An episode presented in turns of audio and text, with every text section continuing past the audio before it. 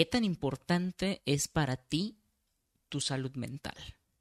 Siendo honestos, en el día a día, ¿qué tanto cuidas tu salud mental?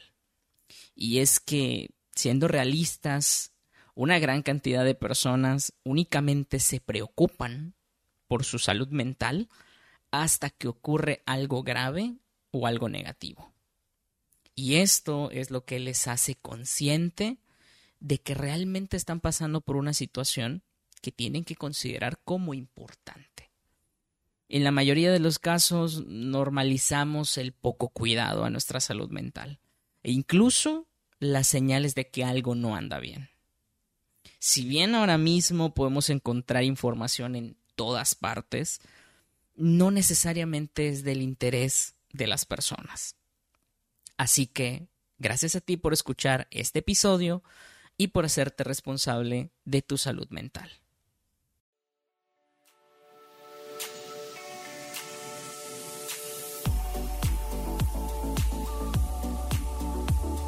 Soy el psicólogo Óscar Covarrubias y estás escuchando el podcast de Más sobre Psicología. Aquí, semana a semana, te hablaré de diferentes temas para mejorar tu salud mental. Eso sí, no te diré lo que quieres escuchar. Comenzamos.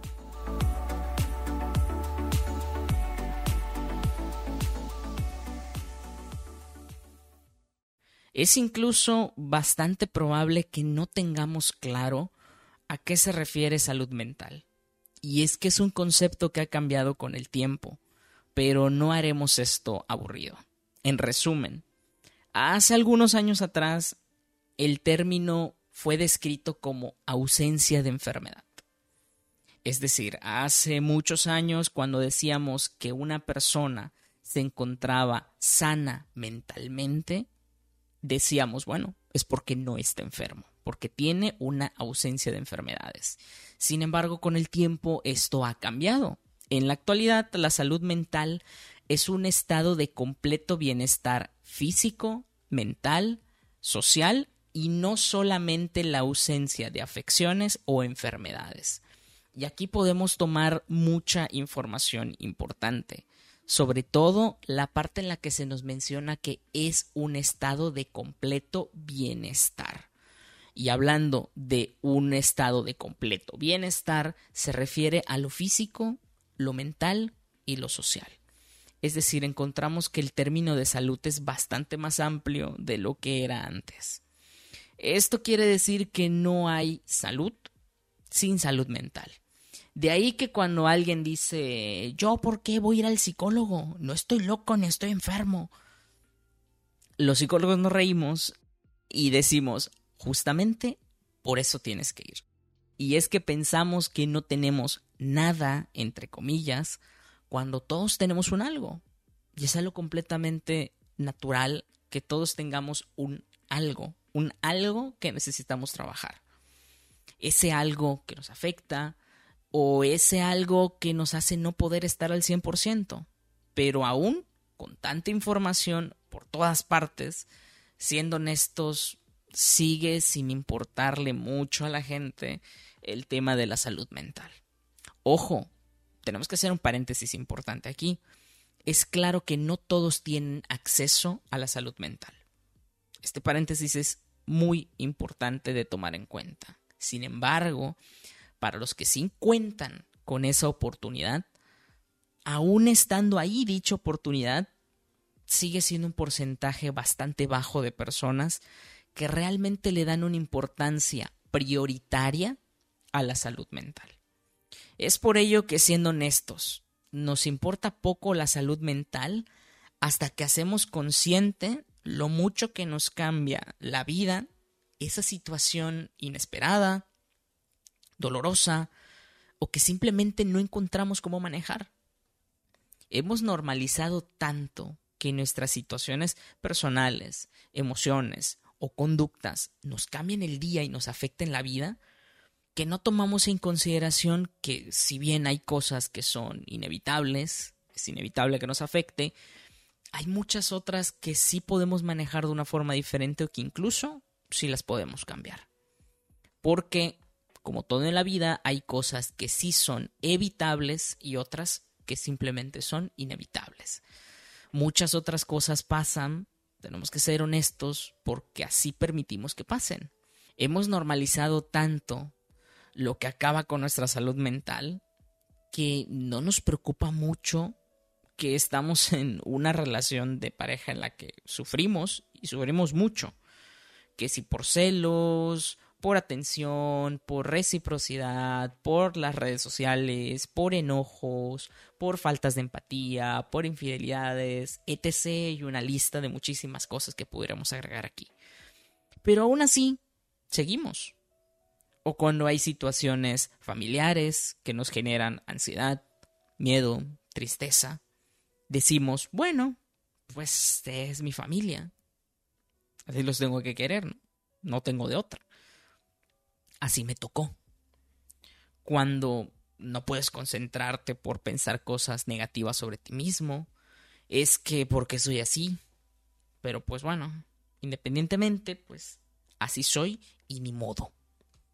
Nos preocupa más bien el intentar no terminar esa relación o poder ser amados por la familia, o incluso nos preocupa más el evitar mirarnos con detalle porque nos asusta, que realmente preocuparnos por nuestra salud mental. No es hasta que esa relación de pareja se termina y conocemos temas sobre la dependencia, sobre el apego, sobre la ansiedad, sobre la depresión, sobre pensamientos rumiantes. Es hasta ese entonces cuando decimos, algo anda mal, algo no, no está, no está bien. Cuando de verdad las emociones son tan abrumadoras que nos cambian por completo el día, es ahí cuando realmente podemos estar más cerca de generar un cambio y sobre todo de trabajar en nosotros. Pero tiene que haber ese momento en el que realmente podamos decir casi casi, ¿eh? un eureka, un lo encontré. Lamentablemente en una gran cantidad de casos parece ser así. Que tiene que haber un momento detonante que realmente nos haga ver con claridad que tenemos que hacer prioritaria nuestra salud mental. Y es exactamente igual en el resto de los ámbitos. Es decir, parece que nos tienen que someter a sufrir algo realmente negativo para empezar a mejorar. Es decir, si sufro poco, no me importa. Pero si sufro mucho, entonces sí tengo que hacer algo. Ahora bien, entonces, ¿cuál es la importancia de nuestra salud mental? Es importante tener en cuenta que una persona que cuida su salud mental es capaz de afrontar diferentes circunstancias de su vida de una mejor manera. Nuestro bienestar mental también repercute directamente en nuestra salud física. Si emocionalmente no nos encontramos saludables, es muy probable que comencemos a ver algún tipo de repercusión física en nuestro cuerpo. Nos permite incluso el relacionarnos de mejor manera con otras personas. El hecho de trabajar en nuestra salud mental realmente influye en muchas otras áreas de nuestra vida. No solamente específicamente en nuestra salud mental. La gran pregunta es, ¿y entonces qué hago? Es aquí cuando las personas ya enojadas te dicen, ah, no, bueno, entonces ¿qué hago? ¿Dejo a mi pareja? ¿Me voy de la casa de mi familia? La respuesta es, primero, pensemos en qué podemos y qué no podemos hacer para cuidar nuestra salud mental en este momento puntual en el que te encuentras. Una vez que tengas claro lo que puedes y no puedes hacer, los recursos con los que cuentas y los con los que no cuentas, entonces va a ser mucho más sencillo que por ti mismo puedas tomar una decisión de qué sería lo más sano hacer. Es importante tener en cuenta que los psicólogos no damos consejos o soluciones. Trabajamos con el cliente o con el paciente para que pueda llegar a ello según lo que así desee. Entonces, ¿qué hacemos para cuidar nuestra salud mental? Uno de los primeros puntos claves es el manejo adecuado de nuestras situaciones cotidianas. Es importante mantener una mentalidad resolutiva. Es decir, el hacer lo posible por centrar nuestras energías en la solución de las situaciones y no en el problema. Este es un primer punto muy, muy importante, porque en la mayoría de las ocasiones estamos tan centrados en lo abrumador que puede ser ese problema o en lo abrumadora que puede ser esa situación, que no nos damos la oportunidad de pensar en, bueno, ¿qué tengo a mi disposición para que las cosas puedan ser diferentes? Este primer punto es muy, muy importante. También podemos considerar como otro punto clave el manejo adecuado de nuestro diálogo interno. En pocas palabras, hablamos de nuestros pensamientos. Vaya, lo que nos decimos a nosotros mismos. Esto puede hacer la gran diferencia para mejorar nuestra salud mental o para presentar dificultades significativas, por lo que es clave hacer una revisión constante de la funcionalidad de nuestras ideas y de qué pensamientos tenemos, utilizamos en nuestra vida cotidiana, incluso para referirnos a nosotros mismos. Otro punto es llevar a cabo acciones que promuevan realmente el bienestar personal. Un ejemplo de ello es mantener una rutina sana.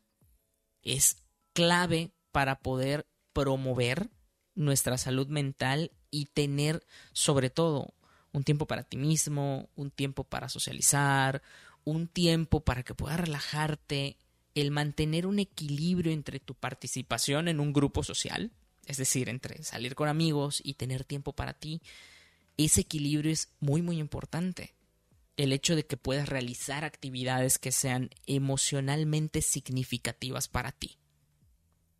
Otro punto clave, y yo sé que en ocasiones puede ser difícil de llevar a cabo, pero que en la medida que nos sea posible es algo muy importante y básico, es dormir como mínimo unas seis horas. Sabemos lo desgastante que es mantener una rutina cuando nuestro trabajo o actividades diarias prácticamente nos consumen día con día, pero es básico el dormir para mantener una salud mental adecuada. Y más que dormir, poder descansar adecuadamente para recuperar energías, y esto nos va a ayudar a estar más motivados, ya sea para trabajar en nosotros mismos o en lo que sea que tengamos que hacer. Otro punto es ser consciente de nuestras emociones. Esta es una pauta importante, sobre todo para comenzar a reflexionar en cómo utilizamos nuestras emociones en el día a día, en el cómo nos sentimos, el dejar de vivir todo en automático y darle un sentido mucho más personal a esas vivencias, sobre todo para darle un significado concreto. Que la vida no sea solamente me pasa algo y reacciono, y ni siquiera sé por qué reaccioné así. Parte clave es pensar en nuestras propias emociones, en hacerlas conscientes, en qué sentí cuando me pasó esto. Eso es muy importante. Siguiente punto, expresar. Una vez que hayas aprendido a llevar tus emociones a la conciencia, será importante también expresarlas. La forma más sencilla y más práctica de hacerlo es a través del diálogo. Más allá de comunicar los sucesos que nos ocurren, es importante el hablar desde lo emocional. Frases como esta situación me hizo sentir, o cuando esto ocurrió yo me sentí de tal forma, podrían ayudar mucho a la expresión de tus emociones. Siguiente punto clave y último, es muy importante generar apertura a nuevas experiencias. Con esto no me refiero a nada extremo. Esto puede ser algo tan sencillo como probar una comida diferente, beber algo diferente, ir a sitios donde no hayas ido antes, darte la oportunidad de escuchar opiniones diferentes a, la, a las que escuchas normalmente, leer libros de diferentes autores a los que lees normalmente, probar, ver una serie de un género distinto al que acostumbras, entre muchas otras cosas que son bastante prácticas de poder hacer. Esta clave es importante para poder conectar sobre todo con nosotros y con las personas que tenemos alrededor. Y sobre todo para tener un punto de vista mucho más diverso del mundo en general. Si este episodio te fue de utilidad, puedes apoyar este proyecto independiente siguiéndonos en nuestras diferentes redes sociales. Nos puedes encontrar como Más sobre Psicología en Facebook, Instagram, TikTok y Twitter. De la misma manera, también nos puedes seguir en las diferentes plataformas digitales en las que puedes escuchar este podcast. Todo este contenido está disponible en nuestro sitio web más sobre psicología punto com.